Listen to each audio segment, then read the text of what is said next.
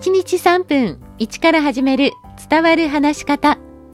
こんにちは、フリーアナウンサー、話し方講師、キャリアコンサルタントの三島澄江です。さあ、今回は相手にかける言葉一つでミスを防げる可能性があるというお話です。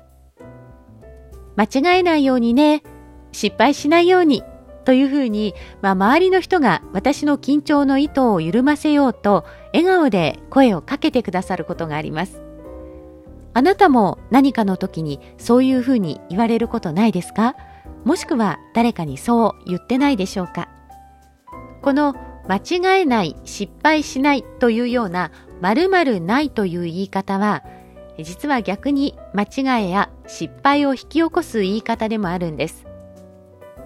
私たちの脳は否定形を理解できないと言われています。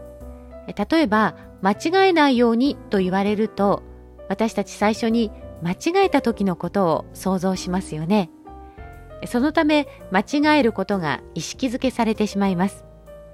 特にここぞという時は、間違えてはいけない、失敗してはいけないという意識が強くなり、逆に間違えたり失敗したりするんです。こういう時は気をつけてねというような言い方の方が実は効果が高いと言われています。これ、ラジオのパーソナリティをしていた時の私の話なんですが、リスナーさんからいただいたリクエスト曲、松田聖子さんの裸足の季節だったんですけれども、そのリスナーさんのハガキには足という文字が抜けていて、裸の季節と書かれていたんですね。で、私は裸と書いてあっても裸足って言わなきゃ、言い間違わないようにしなきゃと心の中で何度もつぶやいていました。周りのスタッフからも同じことを言われていたんですけれども、本番、見事に